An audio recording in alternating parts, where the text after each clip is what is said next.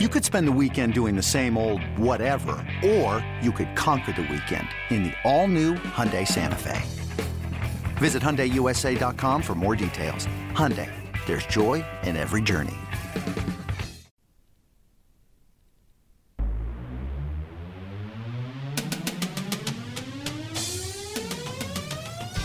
Welcome to the Seattle Mariners Baseball Podcast. Goodbye, baseball, a walk-off winner for Mitch Haniger. Swing, line drive, this game is over! A birthday goodbye, baseball! Mitch Haniger ties it up here in the bottom of the ninth inning. Now, here's your host, Gary Hill. Hey, welcome back, Seattle Mariners Baseball Podcast. How are you? The weekend is upon us. I hope you have a good one. We have a lot to cover in this one. We're kind of going all over the map in this podcast. We'll talk a little bit about. It's been a weird week. Uh, two game series in Texas, off day yesterday, and now the Mariners take on the Astros uh, starting tonight. So we'll take a look at that. Also, the trade deadline has come and gone. We'll talk about Jerry's reactions to some of the things that happened during the trade deadline. And we'll talk some Modesto, Drayer, some interesting stuff going on there. We'll hear from Joe Rizzo, who we have not heard from on this podcast. So that will come up in a few minutes. So, oh, and also we'll hear from Ryan Stiles. I think this is a great conversation. If you do not know who Ryan Stiles is, he well, he helps make everything go. And Rick Rizzs, a chance to sit down with him, a little inside look at some of the things that go on behind the scenes for the Mariners. So that conversation comes up as well. So a lot happening on this podcast before this weekend. We'll start with the series in Texas, the brief two game series. Mariners splitting the series with Texas as their winning streak has gone by the wayside after losing game two of the series. But game one went to the Mariners, and thanks to Kyle Seager, almost going for the cycle. The windup and the 2 2 to Seager. Swinging a fly ball into left center field, drifting back to Lino DeShields to the one he track to the wall, leaps up and he makes the catch, or does he? Does he make the catch? No, it's gone. Left center field, Delino DeShields trying to time that leap. I thought for a second he brought it back. He went to the top of the fence, but a home run for Kyle Seager. Goodbye, baseball. The Mariners' second of the game already, and the Mariners have a 2 nothing lead. And Seager was not done as he would mix in a triple. 2 1 pitch here to Kyle. Here comes pitch swung on line drive right center field. That's going to get down. It's going to roll. Vogel's going to score. Beckham bringing it hard. He's the third. He's going to score. Seager digging for third. Here's the throw with the slide. He's in safely. What a night for Kyle Seager. He's a double away from the cycle. They just drove in two, and the Mariners have retaken the lead at 7 5. So eight to five would be the win for the Mariners after taking two or three from Texas, sweeping Detroit in four, beating Texas in game one of the series. Nice little run for the Mariners. Game two, a little different though, as Texas will pile a ton of runs on the board. Mariners will get a couple back late thanks to Broxton smashing a home run, his first in a Mariners uniform. Keon Broxton a swing and a drive deep to right field. Going back is Choo to the one he tracked near the wall. Goodbye, baseball. Keon Broxton, his first home run in his second Mariner game. His first home run as a Seattle Mariners' fifth home run on the season, the other way to right field. And it's now the Rangers nine and the Mariners seven. Yeah, but they wouldn't get any closer as the Texas Rangers would win game two of the series. So, off day yesterday after an off day Monday, and now the Mariners start up with the Astros coming tonight. Yusei Kikuchi will get the ball. 5'10 first pitch from Houston. Wade Miley will go for the Astros. Uh, Marco Gonzalez will go on Saturday. An opener and Tommy Milone on Sunday. Saturday 4:10 first pitch. Sunday 11:10 a.m. Verlander is going for the Astros on Sunday. Mariners will not see Greinke as looks like he's going to start Tuesday for Houston. They will see looks like Aaron Sanchez, who they traded for from the Blue Jays on Saturday, a deal that obviously did not receive the same kind of attention that the Greinke deal did, but a deal that could have a big impact for Houston. So the Mariners will take a look at Sanchez. We'll see what the Astros can do with him. And that's how uh, the series with Houston lines up, and then back home next week. So that's a look at the Houston series. Now we have a lot to get to in this podcast. The first thing we will do is talk some trade deadline. Is that is done now, and it's really interesting how the trade deadline worked itself out. Uh, Jerry Dipoto, I thought, had a, a, pretty good explanation, a very interesting explanation for what this deadline ended up looking like, especially considering this is unique. We've never had just one deadline before, and maybe how things were a little different because of that. Having the one deadline really it forced people to think very clearly through what they wanted to do. Uh, by people, I mean the other clubs, whether they wanted to buy or whether they wanted to sell or hold. And I don't think anybody was willing to jump into the pool until the very final moment and, and determine what they wanted to do. There were so many teams in in that decision-making flux that I think what wound up happening is the teams at the top of the food chain who clearly wanted to buy, and the and the teams at the the other end of the food chain who clearly wanted to sell were caught in a hold because a lot of the middle of the market wasn't moving because those teams hadn't yet determined whether they wanted to be in or out.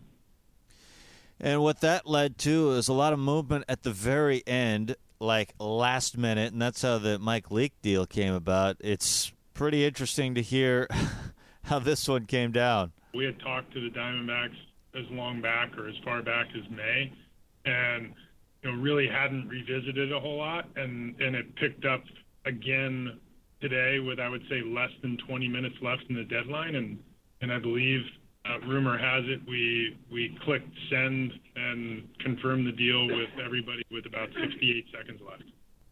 So that's pretty close down to the wire. Now, in terms of prospects back, there is one that it looks like we will see before the end of the year, according to Jerry. Taylor Guilbeau is he really took a huge step forward in last year's fall league, and and it's carried through to this year. He's a lower slot lefty that gets up to 98 miles an hour with his fastball. He's averaged about 95 this year, and has an above-average slider. He really performed well. They started him at Double A, which I think is a common thing for the the Nationals. They tend to keep the guys closer to home uh, more frequently than not. Um, with their AAA team being out in Fresno. And here in the last few weeks, they moved him out to Fresno for the first time. And, you know, we feel like Taylor is he's he's close to the big leagues. He, he will pitch for us, you know, barring anything unforeseen at some point before the end of the 2019 season, whether that be in August or September. Let him get his feet on the ground in, in Tacoma and, and see where he is. But it's a really good arm, and it's an explosive fastball. He, he actually comes with a reverse splits. You know, I've seen some allusion to the fact that he's a situational lefty. That's not necessarily the way we see it. It's a it's a lefty with three pitches, two of them that we think are pretty significant, and gives us something to grow with here. Now, the other piece of news that I, that we'll be watching closely is now with a spot opening up in the rotation when are we going to see Dunn or Sheffield or both? And Jerry talked about that a little bit as well. Jerry, it's Jerry, and you have an open spot in your rotation. Are you? Do you feel comfortable right now that one of your young kids, Justus or Justin, would be ready to fill that spot, or would you want to wait a little bit more? We're probably going to wait a little bit, you know, at least for the time being, because of the the flow of off days. Uh, both the one we just had prior to the start of the Texas series and and if you look at our schedule, it's it's laden with off days. There's at least one every week in August, and until that last week, so pretty good chance that we don't fill in the the fifth starter. I don't think we need one again until uh, until the home series with Tampa. So there's we'll start having discussions now as to what we'll do, but you know we've we, have we have already gauged when we want the young guys to arrive and and trying to determine in our schedule when that fits the off days in August really help us. And what we don't want to do is upset the rhythm and flow for Marco and Kikuchi and and the the the, the way we've got things going with Tommy and Wade. Uh, that being said, when it's time to to fold Justus and Justin in there, we will do it. It's it's more likely toward the end of August than than today, but we'll uh, we've already started to eyeball when that might take place. So that's something to watch as we move through the month of August as they continue to pitch very well. at Arkansas. So, deadline is passed. We'll be talking a lot about deadline on the air, of course, with the Houston Astros up this weekend, and they were in the middle of everything. You know, picking up Greinke, a couple big trades along the way. So now we're going to turn our attention to the minors a little bit. First, we'll hear from Joe Rizzo. Well, Joe, it has been fun to watch your season from afar. The numbers are pretty eye popping. How would you say this year has gone for you? It's definitely been a good year for me so far. I'm pretty happy with the way everything's going, just from an individual standpoint, but also as a team. Like, I love all the guys being around all them. It's an awesome environment to be in. What would you say the big difference is for you this year as compared to last year? Um, pretty much the only thing that I've really changed is my stance, and I've been more consistent consistent with my approach. The only thing I've changed with my stance is I'm just kind of leaning over a little bit with my with my upper body. How did you get there? What was uh, what made you implement that change? This off season, I spent some time in Arizona during uh, the high performance camp, and our hitting coordinator Hugh Quattlebaum and J- Jarret DeHart and a couple other guys. I think Carson was also in the room. We all talked about it. We they showed me a little PowerPoint presentation about how it could help me and everything like that, and ultimately decided to try it and. I liked it and kept going with it.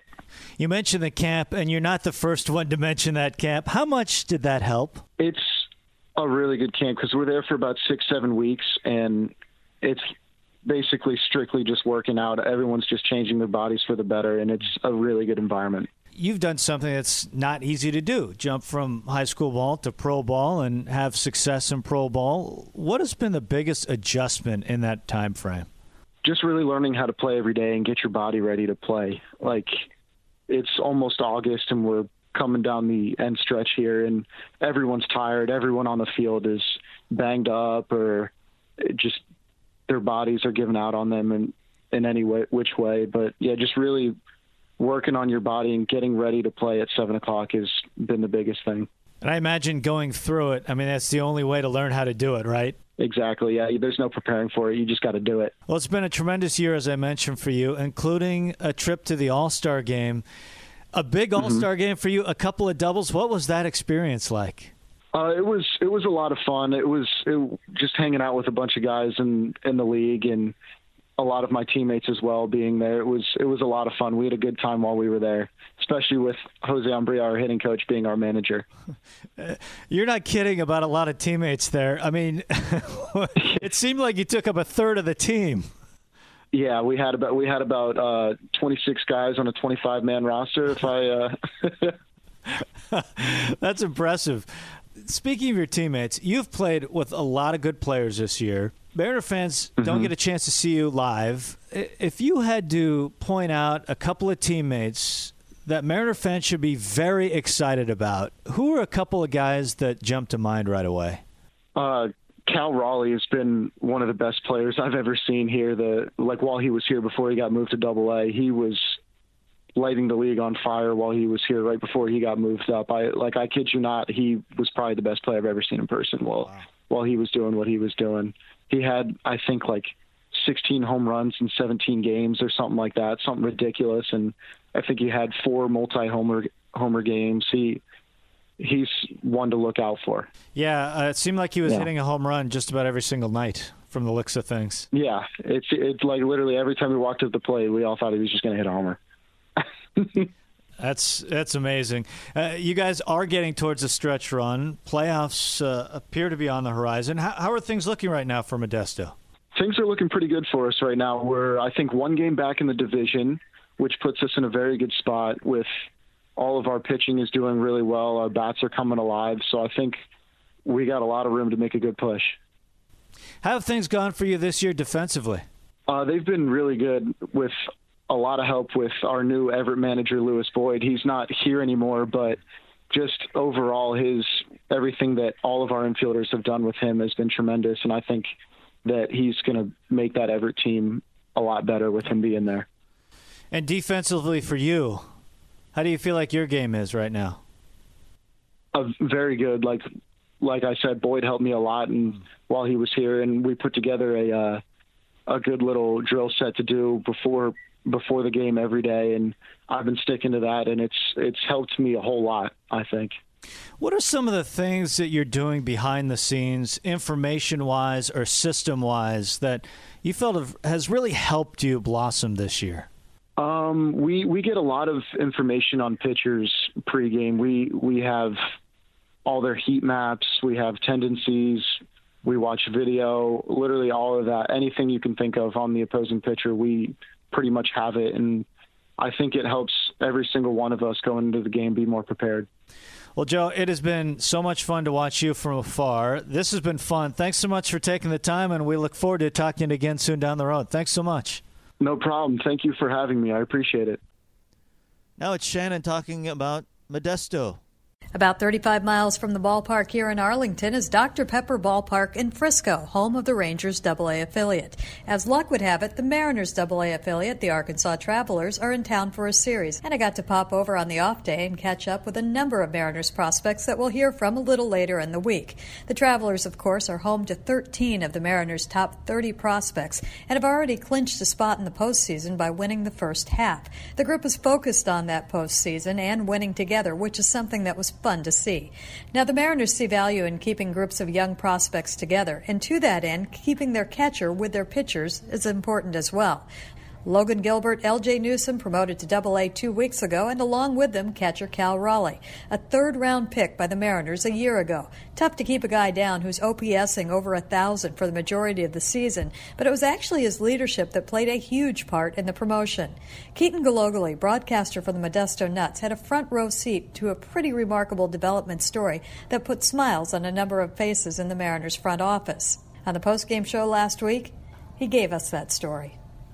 Yeah, you know, he and Logan Gilbert have really worked hard uh, together over these this last uh, this season so far, just these couple months. And if you go back into the off season, uh, about how they're going to attack hitters and do that sort of thing. And you know, when you you hear Andy McKay and Jerry Dipoto talk about process, uh, you know, I had a, a, chance to have a front row seat to that process. And you know, Cal Raleigh and Logan Gilbert are two guys that have never really had uh, peers of the level they currently have between the two of them. And, you know, before that really dominant stretch by the pitching staff uh, at the end of June and going into July, uh, Cal Raleigh and Logan Gilbert had something that our pitching coach called the truth meeting. Uh, he said that those two guys really got after each other, uh, talking about ways that they needed to improve, uh, particularly in their game planning. And they were able to have a, a really deep, intense conversation with each other about what they needed to do better. And that then turned into uh, the first recorded instance in California League history when a starting rotation made an entire turn through the rotation without allowing a run. Uh, the starters ended up posting 40 consecutive scoreless innings uh, over the span of seven days.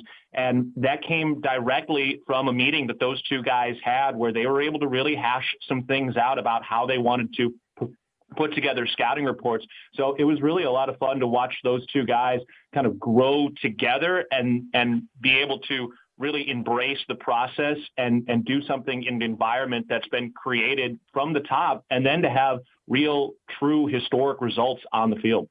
I had heard some rumblings about perhaps not everybody being on the same page for, I think that's probably the best way maybe to put it, before that truth meeting. How did that meeting come across? Was it, who was it initiated by?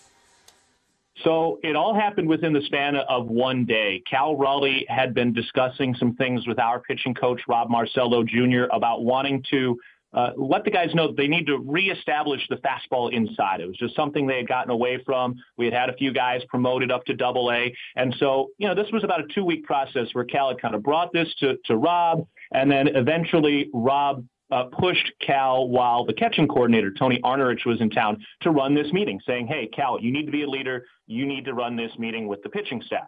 So he did. And uh, in Rob's words, the things went well. Uh, guys responded to it well. And two hours later, Logan Gilbert walks into Rob's uh, office and says, hey, was that meeting about me? And Rob says, well, I don't know. I don't think so. What do you think? And uh, well, Logan had a few ideas, and Rob said, well, if you have a problem with any of this, you need to talk to Cal.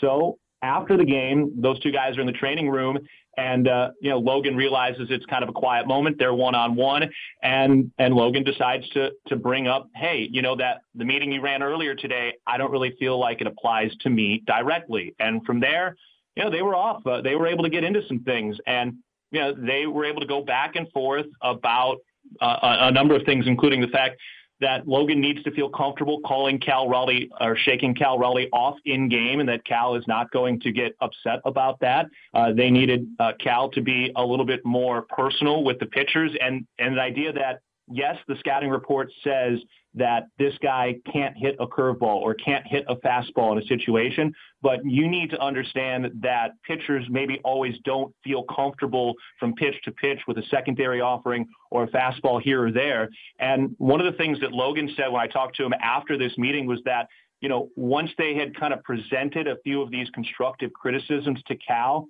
that meeting could have ended 10 minutes uh, after it started. Instead, it lasted three hours and past one o'clock in the morning in the clubhouse because Cal continued to press Logan and one of our other starters, uh, Penn Murphy, as well as the pitching coach, Rob Marcello, to continue to get that constructive criticism out of them.